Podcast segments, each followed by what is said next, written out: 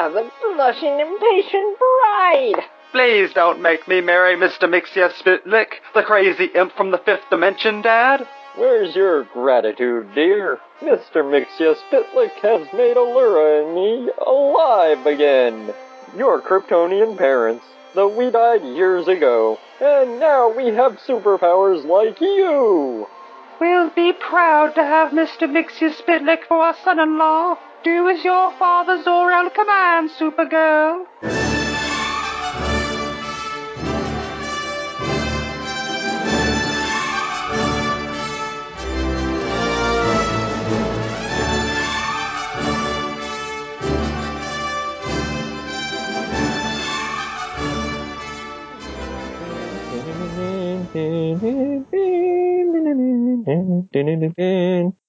Welcome back to another episode of Supergirl Power Hour. This month we are taking you through the summer of 1962. I'm Corey, and with me, as always, is my impetuous imp of a co-host, James. Kltpzyxm.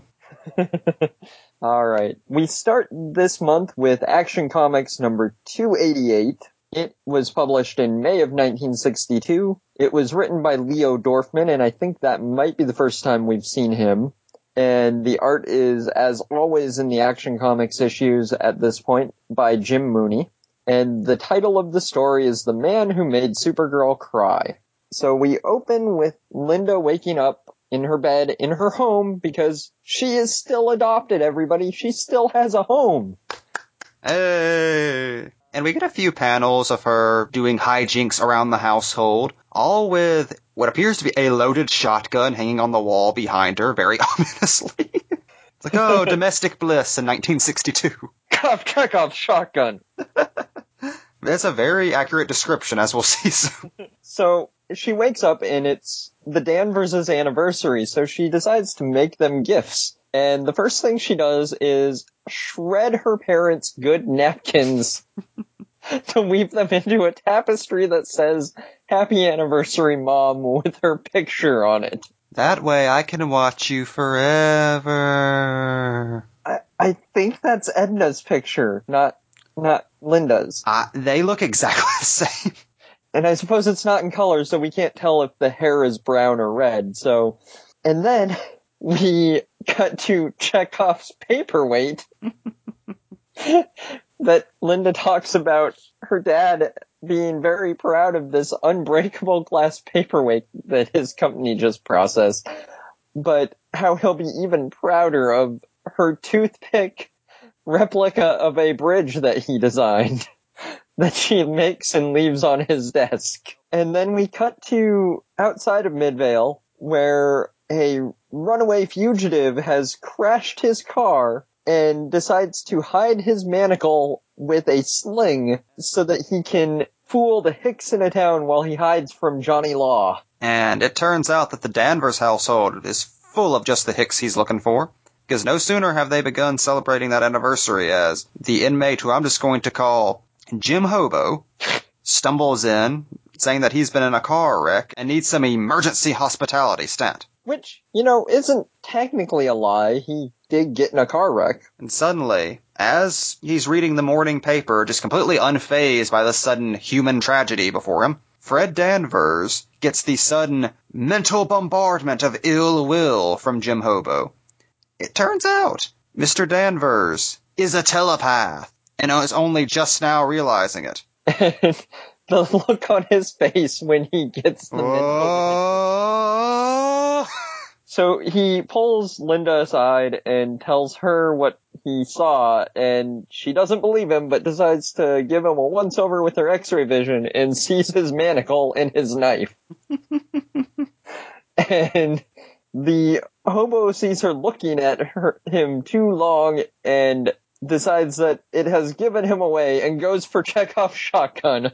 Just then, Linda grabs the amazing unbreakable paperweight she was boasting about just a few panels before, and using bullshit, manages to rearrange it into a long, invisible shield, which protects her from the shotgun blast. and she claims that it's because the gun was loaded with blanks. and that's why it didn't shatter the unbreakable glass. So Fred decks someone, and the police carry him off. And then Linda just decides to go on to school, and Fred just sits down, puts in his pipe, and starts reading the paper again. He is so blasé about gaining sudden telepathy in the middle of a home invasion scenario. So, as Fred is going over some blueprints in his office, he gets a telepathic command that he must make Linda cry, and he needs to save her tears. I think every dad has that moment in his life where he realizes that his sole purpose in this world is making his daughter cry. So, after school, Linda's out on patrol, flying around as Supergirl, and she sees a group of helicopter bandits get into a plane accident that snaps the propeller blades off of their helicopter because that's how physics work. That gives me an idea. I'll take the place of their propeller blades. And sure enough, we get a panel of her spinning around like a propeller rather than, you know, just, just flying it like a normal superheroine would. If I allowed the copter to fall and I rescued the crooks, I might never have discovered the hiding place of the stolen goods. Oh!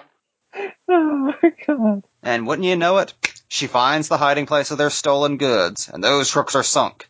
And then she pukes for several minutes. Meanwhile, back at the Danvers house, Fred destroys a curio cabinet of all of her mementos that she has collected since she came to Earth. including some vinyl records, which I guess were pressed by Superman. And a bust of Superman. No, how will I know what he looks like? Linda walks in and Fred blames a gust of wind. And sure enough, Supergirl starts bawling. And we get a thought balloon of, she's crying as I had hoped. While he dabs away her tears with a handkerchief that he then wrings out in a jar.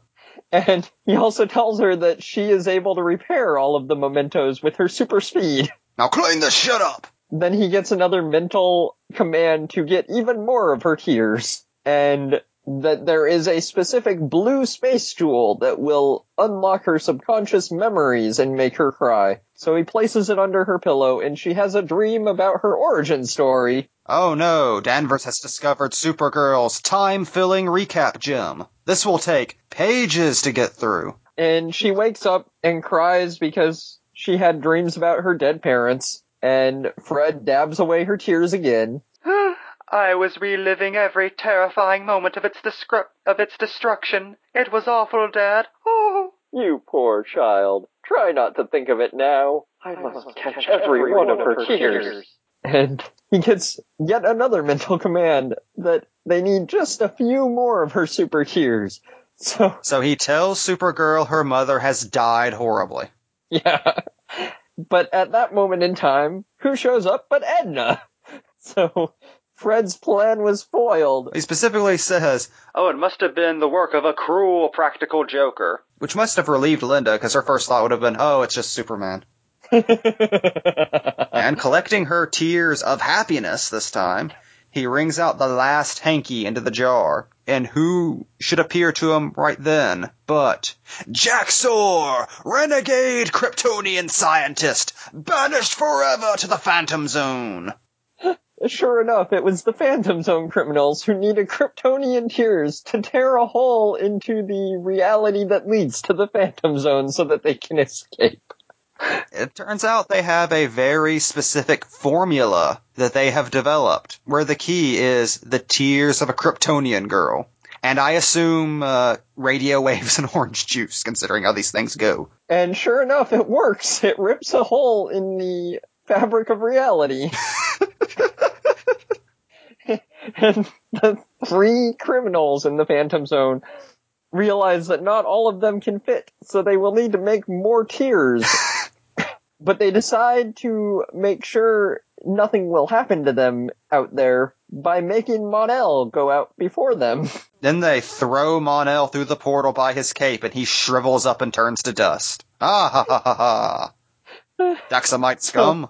He immediately streaks away, trying to avoid any lead, and they realize only one more of them can fit through the hole, so Jax-Ur goes out and then holds Fred hostage and tells Supergirl that unless she cries gallons of tears, he will kill Fred.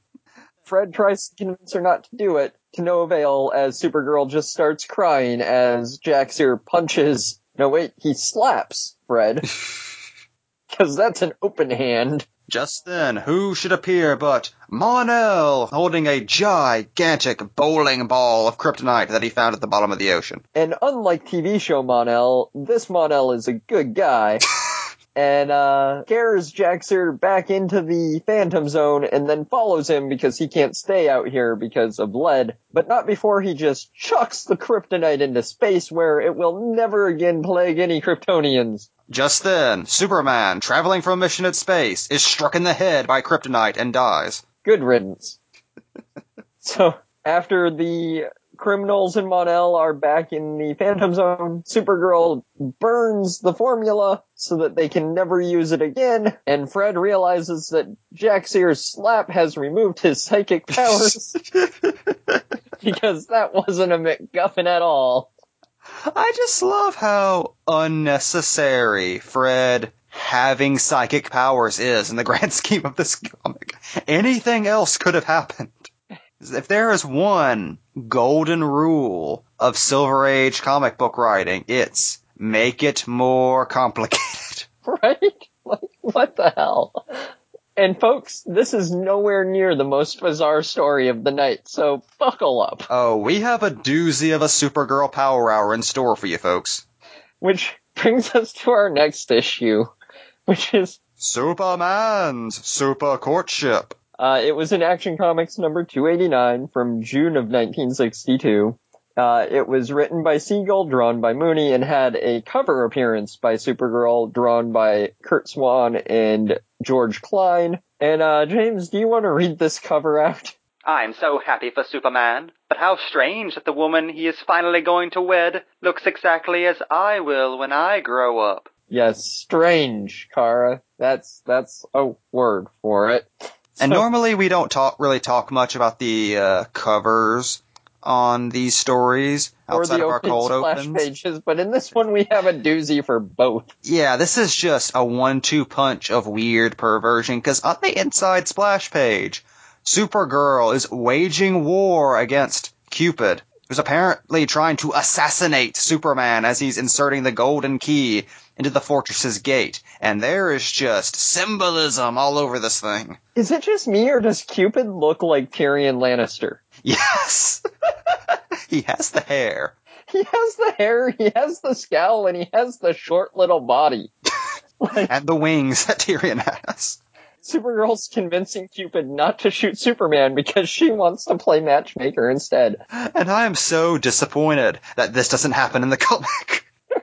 So, we open with Supergirl watching a romantic movie on TV with her parents and busting into tears because on the romance, the bachelor in the story never told the woman he loved that he loved her, so she married someone else. And then she has thoughts and feelings about how that might happen to her cousin because he still hasn't married either Lois Lane or Lana Lang. Wow, if Jax-Ur was just a little bit more patient, he could have gotten enough super tears to spring the whole goddamn Phantom Zone.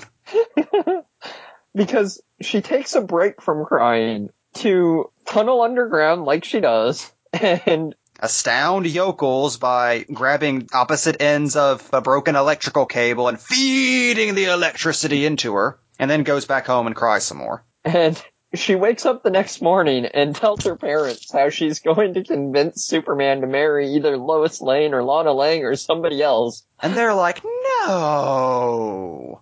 Specifically, her dad is very misogynistic in that every man prefers to pick out his own wife. I mean, he's not wrong. I think most people prefer to pick out their spouses themselves. So Supergirl goes to bed that night and dreams of Superman having a wife and starting a fire in his fireplace with his heat vision and inviting a weird tentacled alien to dinner. So when she wakes up, she ignores her parents, flies off to the Fortress of Solitude, where she leaves a note in the time traveling logbook for Superman to meet her in the distant past. And she has flown back to ancient Troy, where she is going to try to hook up Superman with Helen of Troy. According to that report I gave last year, she's one of four women to exist in history. Cause you know, that's not how a war started, Supergirl. like, literally, the Trojan War started because two people were fighting over her.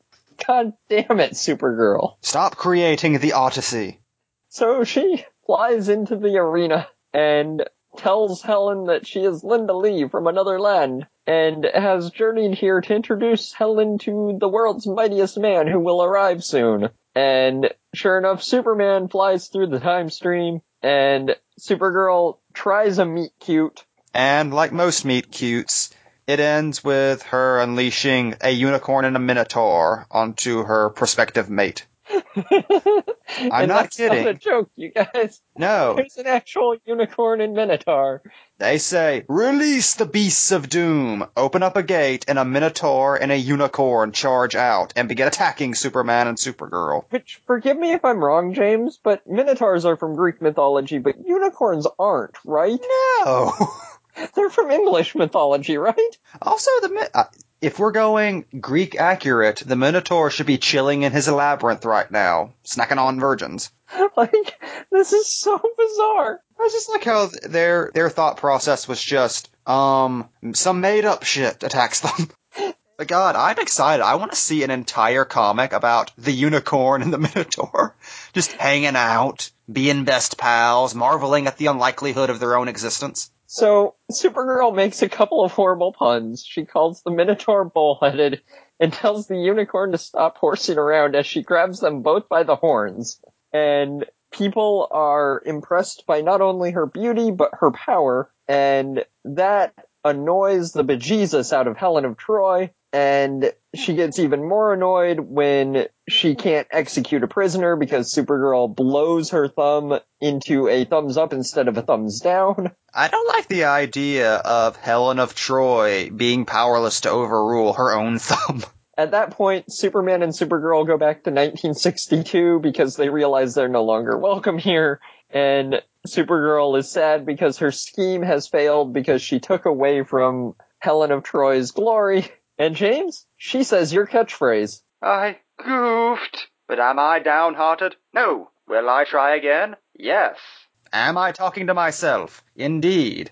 And she looks seriously evil in this panel, Oh, she's gone full Lesla Lar there. right? Nice callback, James.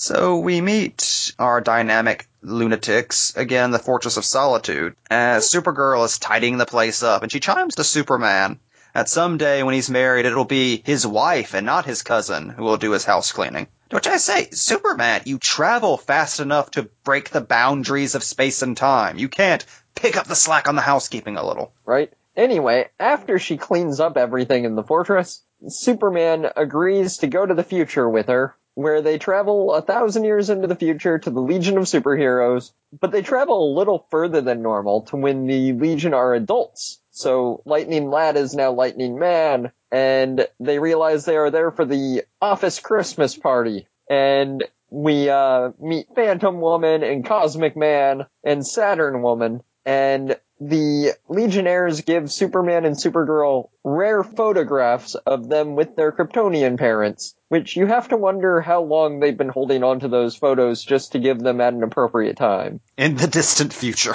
At that point, Superman realizes that they are louses and forgot to bring gifts to the Christmas party. So they go out into space and grab an anti-gravity meteor where they make flight belts for the Legionnaires to replace their bulky jets. But I love that since this is like 10 years into the future of the Legion, at this point they already have flight rings. So I, I feel like the adult Legionnaires are just, you know, humoring Superman's idiocy. Look, look, Corey.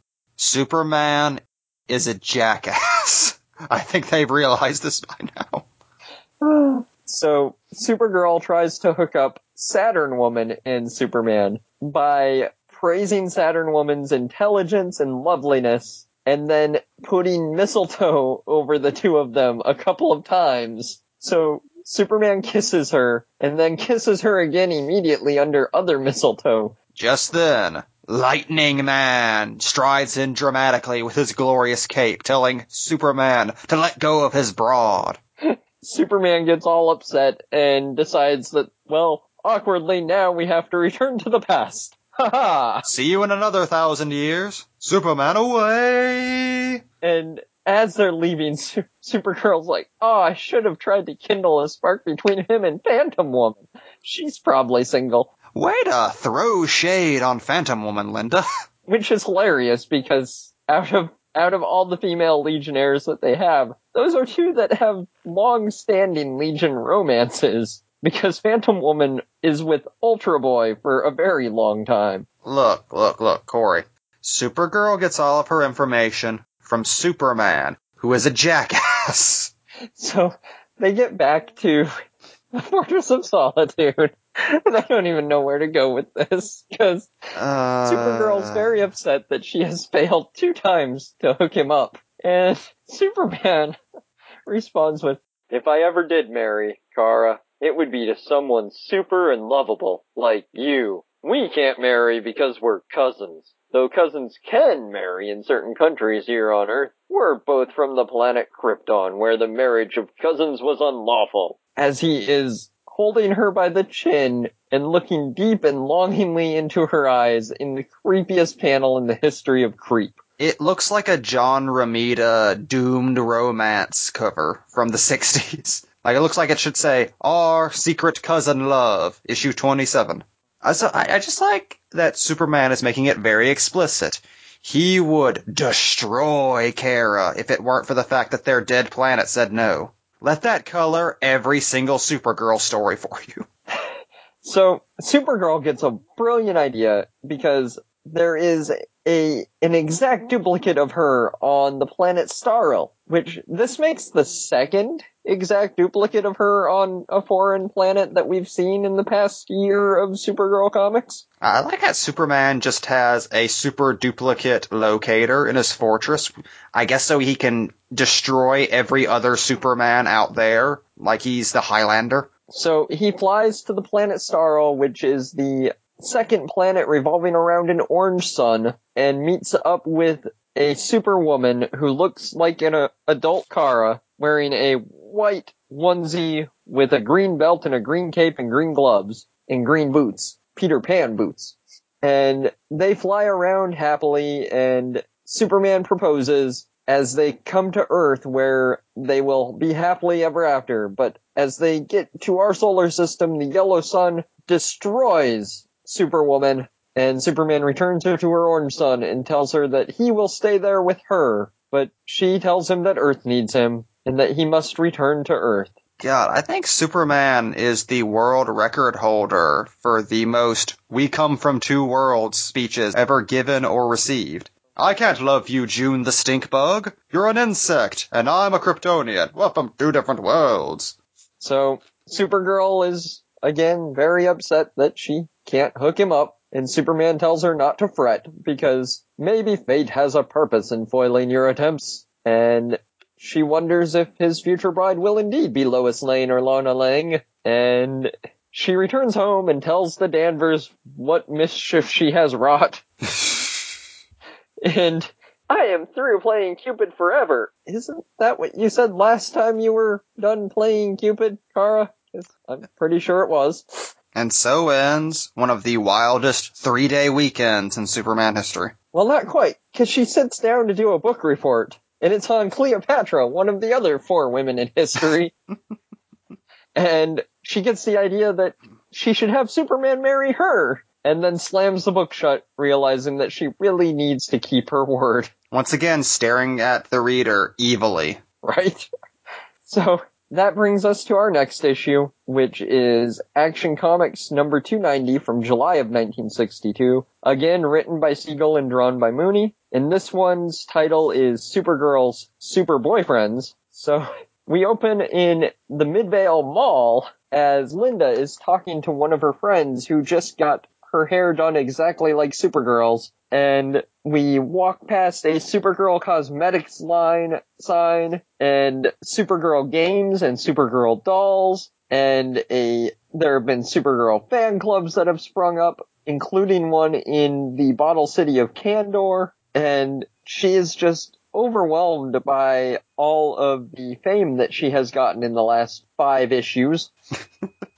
and as she is mulling over her newfound fame, one of her Legion statues glows and Phantom Girl shows up in her bedroom explaining that a time projector has sent her from the future, but it's not working properly, so she can only remain in the present for a couple of moments. But she gives Supergirl a small figurine of herself that she had made of Supergirl. I to think it that if she didn't fade out, her last word was going to be, I need you to sign this. And as Phantom Girl vanishes back to the future, Supergirl tingles like she does when she contacts Red Kryptonite I bet she does. and realizes that the statue must have been made out of red kryptonite. And as her boyfriend Dick Malverne with his monogrammed cardigan, Which I assume indicates that he is, in fact, made up entirely out of the periodic element Malvernium. so as he picks her up, she kisses Edna on the cheek and is very happy because it seems that for once red kryptonite hasn't affected her. And they go to the museum, which is a change because it's not the amusement park that they always go to. Yeah, no, this is an actual museum, not that bullshit Superman museum. or that museum of carnivals as exists in this world. So at the museum, a photographer from the newspaper wants to take their picture because it would be a good human interest piece as they touch a meteor that fell 10 years ago. Young lovers, existing, touching medias, having their photographs taken, live. And then they walk past a Kapanum totem pole. And that is a totem pole with mischief on its mind. I've never seen a totem pole look like it was plotting something before.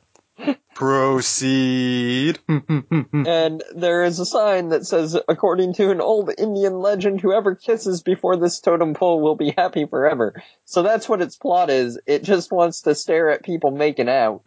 Go for the tongue. I'm made of wood. I don't have a lot of joy in my life, okay? So many jokes that can be made of that sentence, James, and I'm not going to make them because we are a family podcast. So Dick smooches Linda and then regrets not asking her for another kiss, and she regrets him not asking her for another kiss. And because it's the 60s, that's where the date ends. And it really does, because she has to go patrol as Supergirl. And as she's patrolling, she has to save Atlantis from a sinking battleship. And she does, and her mermaid boyfriend, Jerro, tells her that it's his birthday. Likely story, Jerro. Mermaids aren't born. They're hatched. And he asks her for a birthday kiss, and she obliges very quickly, and then returns home, where she offers to clean the house for Edna, and Edna says that she would enjoy doing it herself, and then starts sweeping at super speed, which is at what this point where we find out what the red kryptonite did. It apparently gave her the power to transfer her own superpowers via kiss. Now, Corey, I think we need a new drinking game for every time super housework is implemented in the Stam comic. Okay, yes, fine. So Edna lifts the piano and looks inside it with her x-ray vision, and at that instant, miles away, Dick Malverne drives to his death No! as he careens off a cliff. But thankfully, Linda had kissed him hours ago, and he now has all of her superpowers. So the first thing he does is fly to his girlfriend's house. And I've never seen someone fly so smugly before. Look at him. He's flying as though he always figured he would get superpowers at some point. Yeah, this makes sense. So, That's why he showed up with, with that M on his chest. and as he is flying, he doesn't realize that he's doing it too fast and his clothing starts to burn. and, uh, he thinks that the reason that they have the superpowers is from the meteor that they touched. And he tricks Supergirl into showing him that she has superpowers, but he is sure that that's the reason, so he doesn't think that she's actually Supergirl. We should point out, his theory is that the radiation from the meteor combined with the flash from the camera bulb to give them superpowers, which, to be fair, does sound like any other Supergirl plot.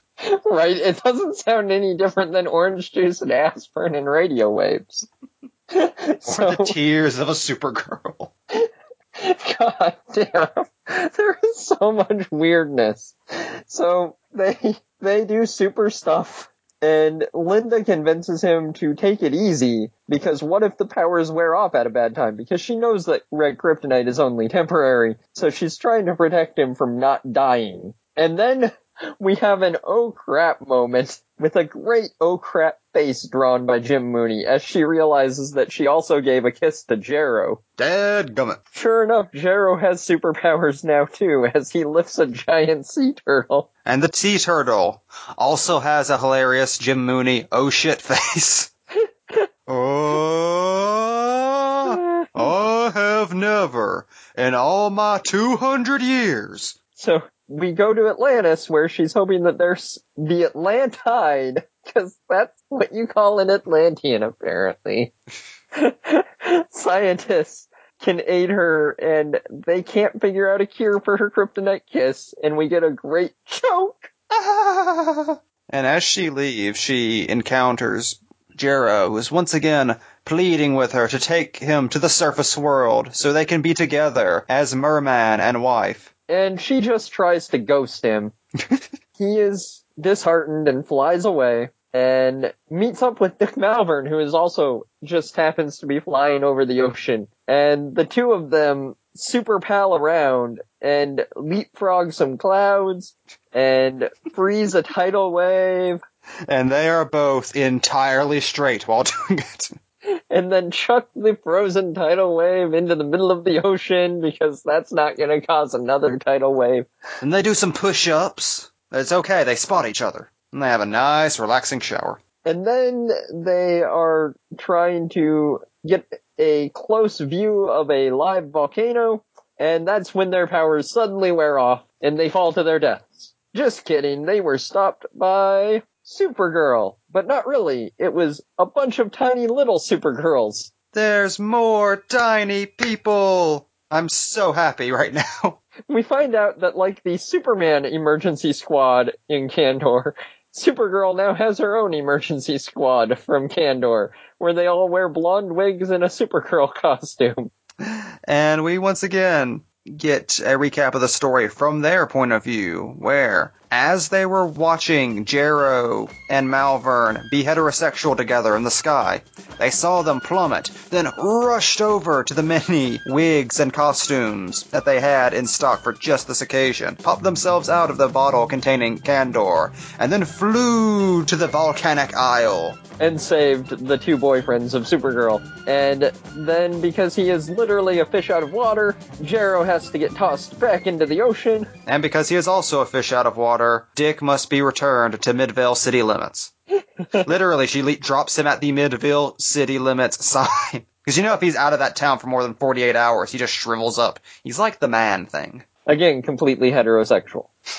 So he returns to Linda's house and she tells him that she too is now unsuper again. And as he leaves, she muses to her mom that she is in fact still super because she is actually Supergirl and she is looking styling.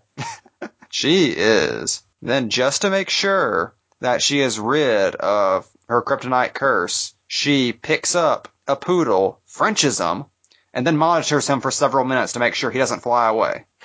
And he doesn't. So then she takes a spray paint can of lead paint and douses the Supergirl statue because, well, it can only affect her once. She doesn't want it affecting Superman or Krypto because they go around kissing so many people. What I like is it just comes across that Phantom Woman overheard her talking shit about her in the future and gave her this to kill her. now who's single? You'll be single forever. So now we get a break from Action Comics to go to Superman's girlfriend Lois Lane, number 35, from August 1962.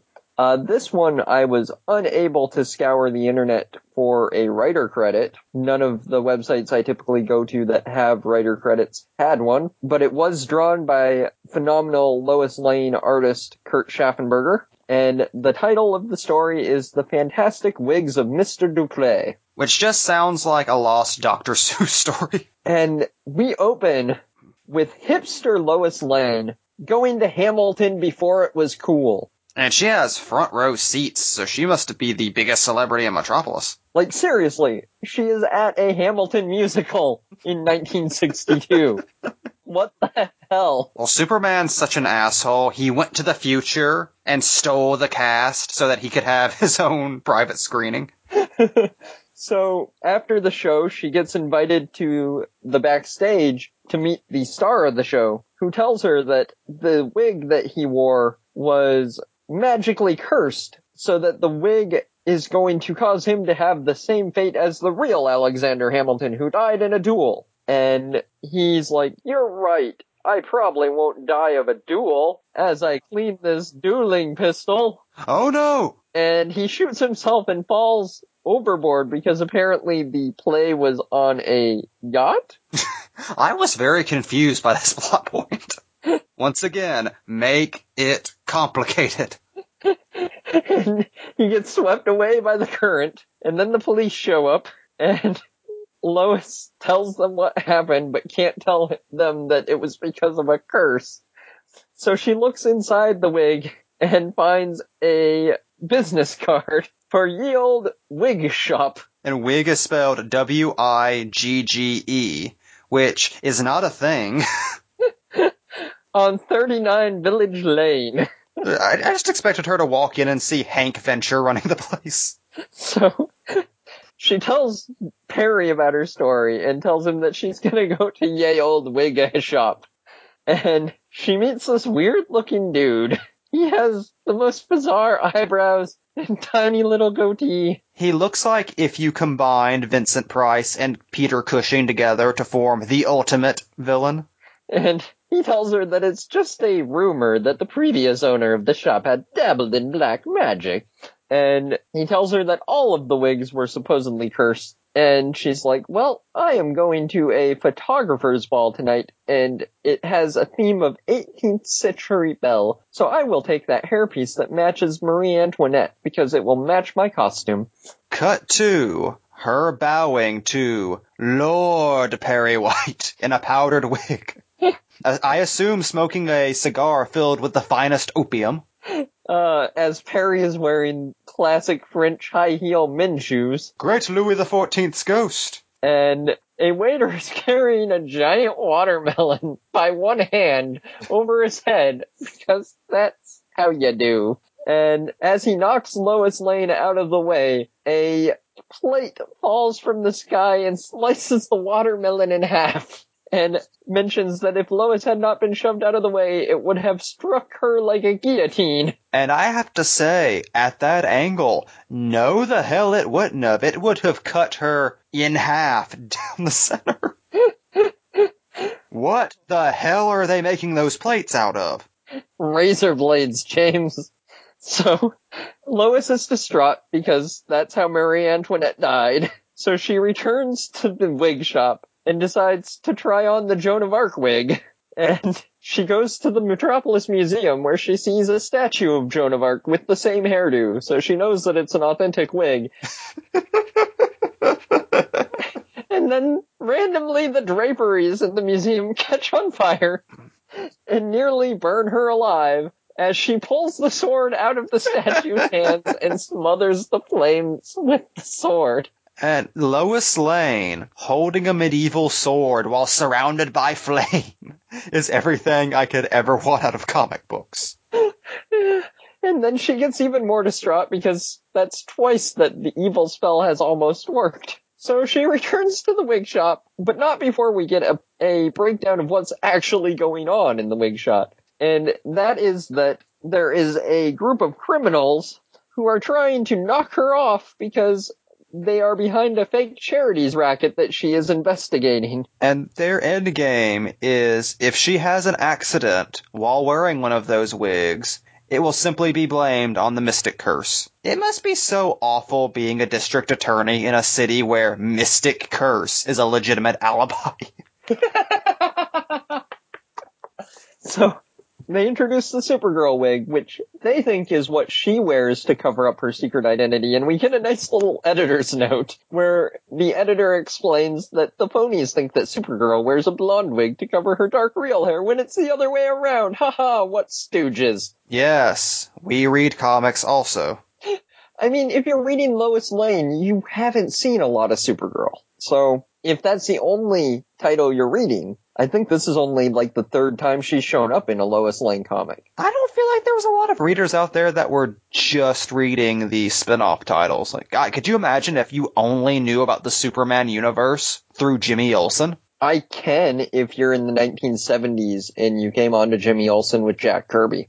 God, could you imagine if you only knew about Jack Kirby through Jimmy Olsen? Jimmy Olsen should not be anybody's gateway to a universe. fair, fair. So we find out that the wig shop proprietor is actually the dude that was Alexander Hamilton. And so Lois comes back once again in her banana-like outfit and realizes that a blonde wig would match her yellow banana outfit very well. So she takes the Supergirl wig and there is a criminal that is known only as Hijack Harry who hijacks a truckload of silk and not very well because he doesn't seal it. So all of the silk is falling out the back of the truck.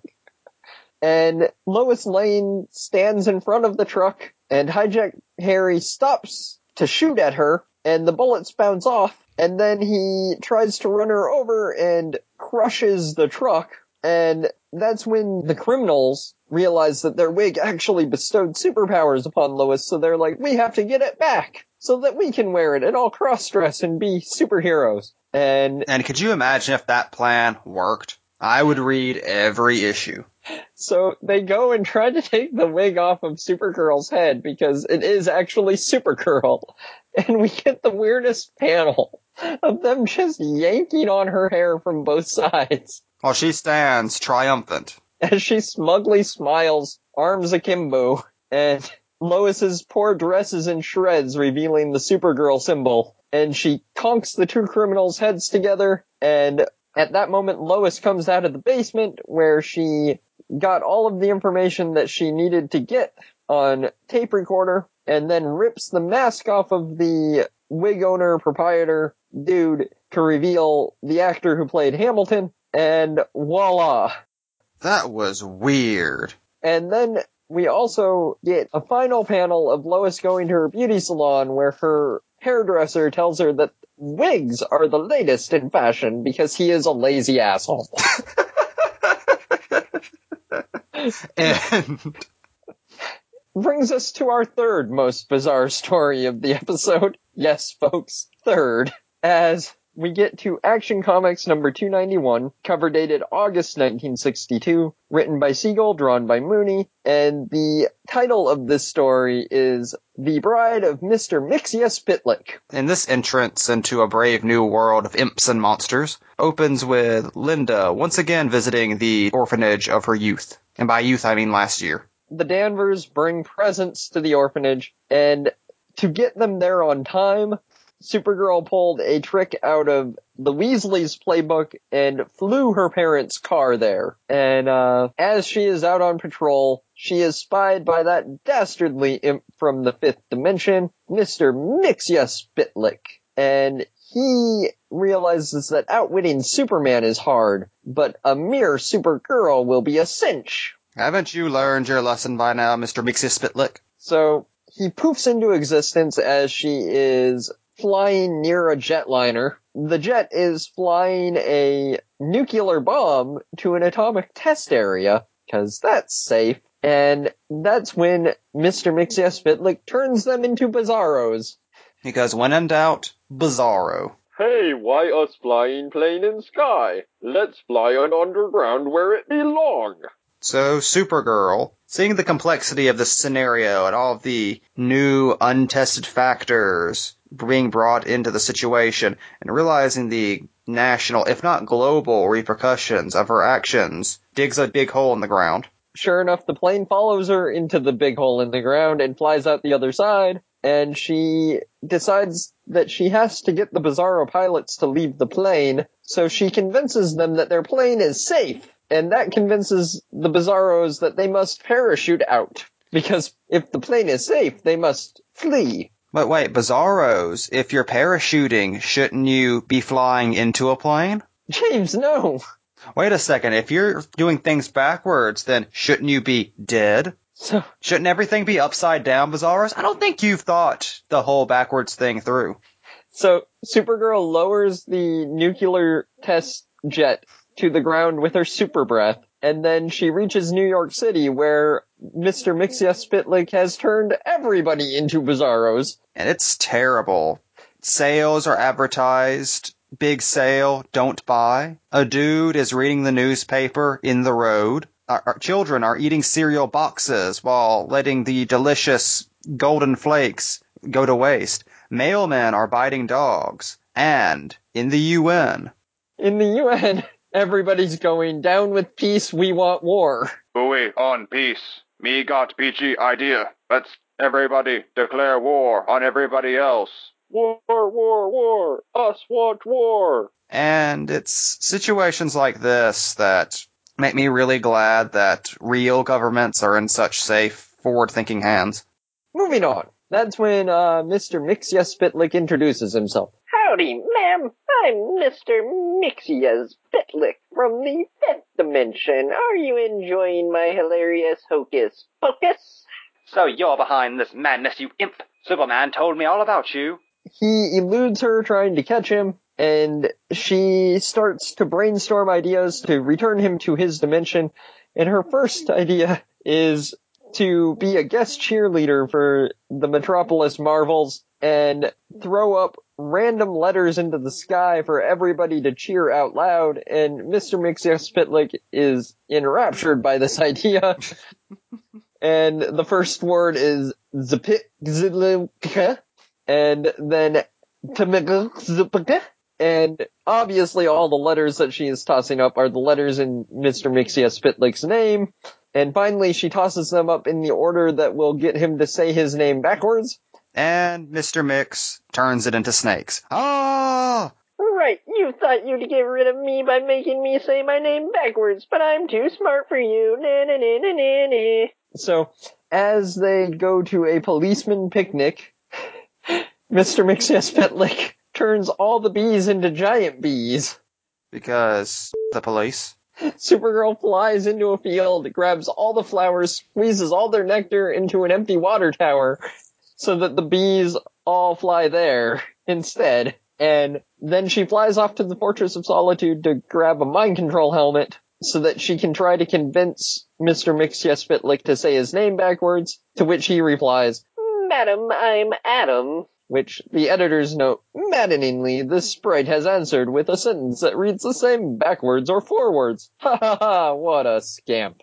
Ha ha ha, naturally not. My fifth dimensional magic is greater than any mechanical gadget. What do you think of me now? I'll tell you what I think.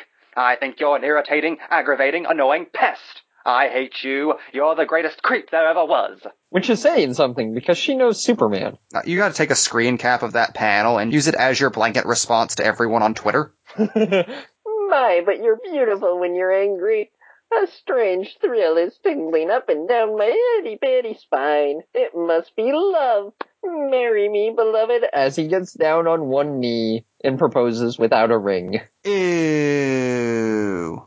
And, uh, Supergirl angrily refuses, at which point Mr. Mxyzptlk plops her Kryptonian parents into existence. That's right. Presenting Supergirl, Dead No More, a 12 issue maxi series from DC Comics. and there's a happy reunion, and then an origin recap because they needed to fill like five more panels. And then an enraptured Kara and her Kryptonian parents have a lovely day of superheroing around the city. And then she introduces them to her human parents, and the two sets of parents fight over her, and Supergirl can't choose, so the Danverses are bigger people and tell her that she needs to be with her real parents, even though it breaks their hearts. Meanwhile, at the Fortress of Solitude, Zor-El is concocting some magic potion device thing, and Mr. Mxyzptlk shows up and says, Whoa, here I am, darling. I had a swell time driving Atlantis crazy. Let's get on with the wedding. and Zor-El throws his daughter under the bus and tells her that she has to marry him. So we cut to the Justice of the Peace, with Supergirl wearing her costume and a veil. and Mxyzptlk wearing his most regal fifth dimensional imp outfit. And before the ceremony, Zor-El says they must all drink the punch that he has concocted because it's an old Kryptonian custom. I just love Zor-El of Krypton just sitting there next to a punch bowl in a rickety courthouse. I got plenty of punch. What a husband I'll make. My bride'll never be bored. I'm loads of fun. Pranks? I got a zillion of them. Why don't you just marry Superman? And at that point, Zor-El asks his would-be son-in-law to say his name backwards. I can't help myself. I've gotta say it. My name backwards is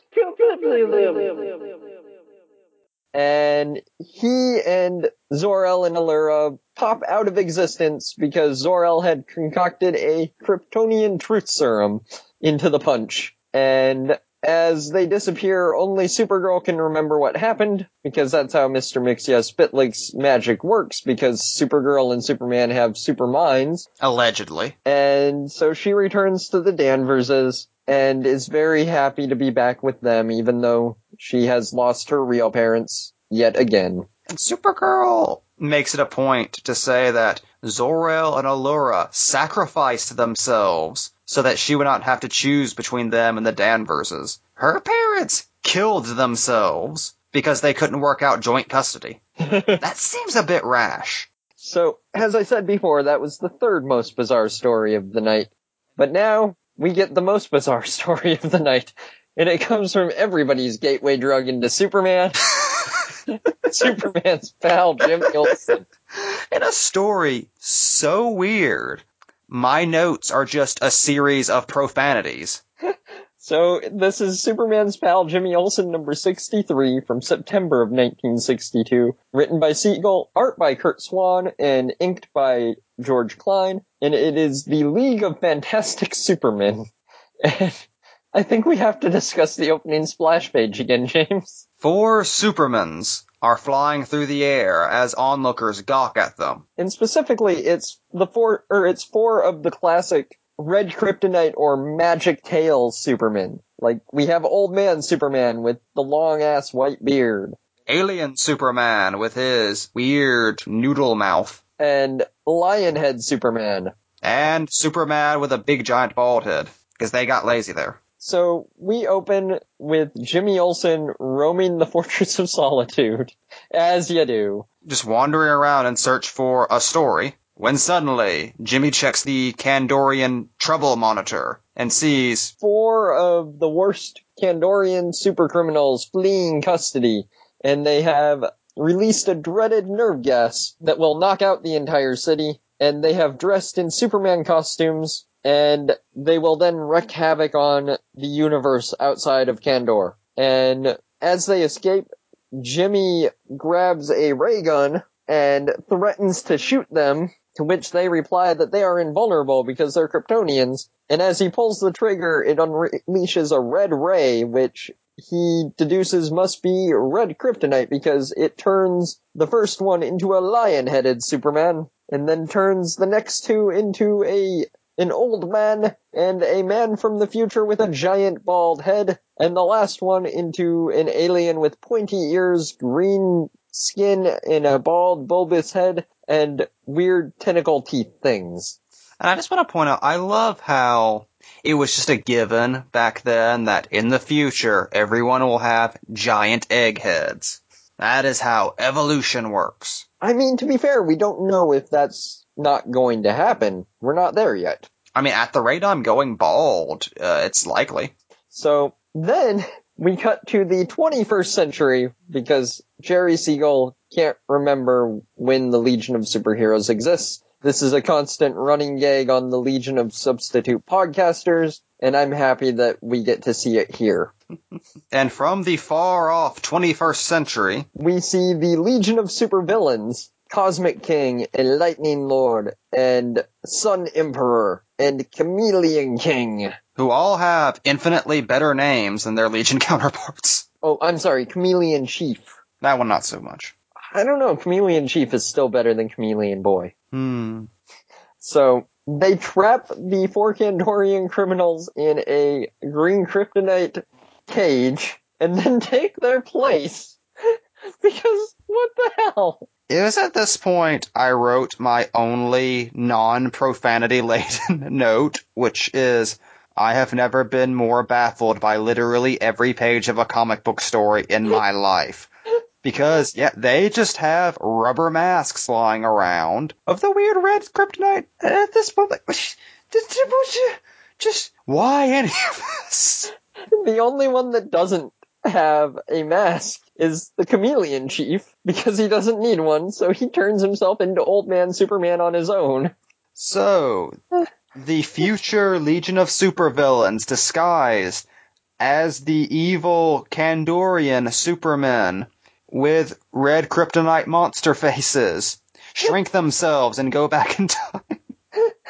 And seeing them on the monitor, Jimmy dispatches a Superman robot to go and stop them. Specifically number X5. And Cosmic King transmuted the metal to brittle metal and destroys the robot. He doesn't destroy him, he punches him in the face and his head is violently wrenched off. It's gruesome. And as Jimmy witnesses the robot's defeat, he then tunes into a monitor on Supergirl who's visiting Lori Lemaris. Talking about what an asshole Superman is. He writes a message into a bottle and launches it at her, and luckily it reaches her very quickly. So Supergirl goes to round up the Kandorian criminals that are not actually Kandorians, but are still criminals. From the future. The far off future of the 21st century. Who are also individually doppelgangers of the Legion of Superheroes. Who are the Legion of Superheroes? Well, you see far off into the future. The criminals are wreaking havoc on the Earth. They destroy a dam with lightning fingers out of the lion head Superman's paws. So Supergirl rips off part of a mountaintop to save the dam. And that distracts her long enough for the Kandorians to fly back to the Fortress of Solitude, where we find out that their scheme is to get sent to the Phantom Zone because the only way to get sent to the Phantom Zone is to be a Kryptonian criminal or unluckily Mon-El and have lead poisoning. Once inside the Phantom Zone, they will use the special radiation from their anti-gravity belts to rip a hole in the space-time continuum, causing all of the Phantom Zone criminals to escape. I wonder where they got enough Kryptonian girl tears for that, James. They just hung around Supergirl's house for a couple of days. Uh, Almost all the Phantom Zone criminals have escaped. They will be so grateful to the fake monster-headed Kandorian Superman that they will join the Legion of Supervillains. They will exile Superman and Supergirl and rule the Earth. Or something. I, I don't think they understand how those Phantom Zone criminals work because Jax-Ur and General Zod are just as likely to just fl- flat out kill them as they are to be grateful. So, as the four of them enter the fortress, the four of them surrender so that they get sent back to the bottle city of Kandor. So Jimmy lowers them into the bottle on a sewing thread and, uh, it turns out that when they get down there, there is nobody there because Superman just happens to have an extra bottle city of Kandor that is unoccupied. Uh-huh. I've clamped a metal cover on top of the bottle. And to make sure they won't get out, I'm locking the cover. So they think they were smart, huh? Well, Olsen's smarter. Ah, that impudent fool outwitted us. Joke, how did we get wise to us and lure us into this trap? And we get the scariest image of Jimmy Olsen the world has ever goddamn seen. He looks like th- just once they drew my voice for Jimmy Olsen. I have my own super criminals in a jar now. I'm gonna shake it. I'll wash myself with a rag on a stick. Good work work, Jimmy. But how did you know they were disguised members of the Legion of Supervillains? I'll explain, Supergirl. Listen, as those masquerading phonies flew towards the fortress, I got me a telepathic message. Lori calling from Atlantis. I read the minds of your tiny foes. They're disguised supervillains from the future who switched places with the Fantastic Four from Kandor. Oh my god. Once I realized the situation, I had this Superman robot swiftly build an imitation Kandor. It was a pleasure to obey you. Oh, that makes me miss my domination robot. So they replace the real Bottle City of Kandor as Supergirl gives Jimmy a kiss on the cheek. She takes them back to the future and replaces the Kandorian criminals back in the Bottle City of Kandor, the real one. And because she still has red kryptonite poisoning, that kiss gives Jimmy superpowers for 24 hours. He grows three stories tall and must be exiled from Earth by Superman.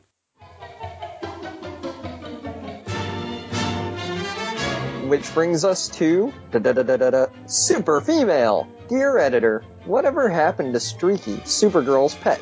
It seems as though he was put in a corner and forgotten. If he doesn't return soon, I'll report you to the ASPCA. Unsigned. We all know that Alex went back in history to write this letter because he knew that Mort Weisinger is a jerk, and if he wrote a letter requesting Streaky, he would probably never get Streaky again. Streaky appeared recently in Adventure Comics number 293. He's due for an exciting appearance shortly as a member of the Legion of Super Pets. We agree with you that his omission from these pages is nothing short of a catastrophe. but we have news for you. Streaky makes a brief appearance in Superman Comics number 154. And in this story, he actually talks. Catastrophe. anyway, that is our show for tonight. Catastrophe. Get it? Because he's a cat! What the hell are you laughing at, Infantino? Get back to work. Anyway, that's our episode for this month. I've been Corey, and as always, you can find me on Twitter at CoreyMarie21. I've fallen behind on my recap blogs for Supergirl TV Talk, but I'm going to be starting those up again rather shortly. And in the very near future, uh, you will be able to find a monthly column from me at Women Write About Comics, where, among other things, I will obviously be talking about Supergirl stories uh, because I can't get enough of it in our brief monthly sessions, and there's 50 years to cover. So, Oh, Miss Corey Marie is moving up in the world. Soon she won't even need this podunk podcast anymore. I will always need this podunk podcast, James. No, you're just saying that because you need me. I am just saying that because I need you. And uh, you can find us on supergirlpowerhour.com and at S-Girl Power Hour on Twitter and on Facebook at Supergirl Power Hour. And you can catch me, as always, on Twitter at Mondo Funky and at Graphic Novelism. And you can find me on many fine Pulp Podcast Network shows, such as the monthly Graphic Novelism, where we are currently doing a seven-part retrospective on the history of superheroes in animation. Ooh, fancy. All seven parts about Wildcats, the animated series. As well they should be. And you can catch that and many other fine Pulp Podcast Network shows at pulppodcastnetwork.wordpress.com. That's all for this month, but join us again next month as we talk about Comet the Super Horse. Super Horse. Yes.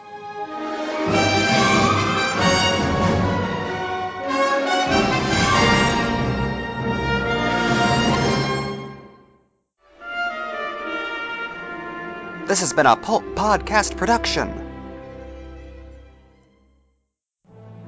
there are a lot of issues that plague the comic book community at large that are really never kind of addressed. I think what the three of us really wanted to do was do a show where we explore all of that. And by the very hand of Odin himself, we now have the seed of this podcast. Marvel's Odin. Does DC have an Odin? They must. I don't, th- I don't think so. Let's go with like Image Odin. Look, look, DC has Hercules, so he has to have something. Who doesn't have Hercules? Spawn. He has Angela, who's like Lady Yeah, Hercules. she is kind of Hercules-like. Can we still legally say Spawn has Angela? Have I just gotten us in trouble? Well, now that she's Asgardian, I think it's it's fair play. So Hey, she's not technically Asgardian. Yeah, but she's Asgard's assassin. And she has like a weird new haircut. Have you seen Angela's new redesign? Look, we can get all into the pathos of Angela on another episode. That was just a little taste of graphic novelism.